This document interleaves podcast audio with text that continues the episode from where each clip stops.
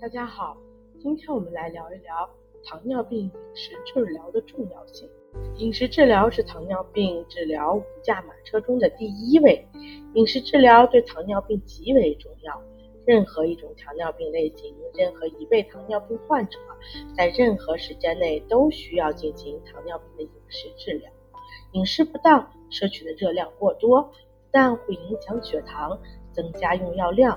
也可使患者的血压增高、体重增加，而这些改变对一个糖尿病人来说是非常有害。所以，每个糖尿病人都必须把合理控制饮食作为向疾病做斗争的必要手段，终身进行饮食控制。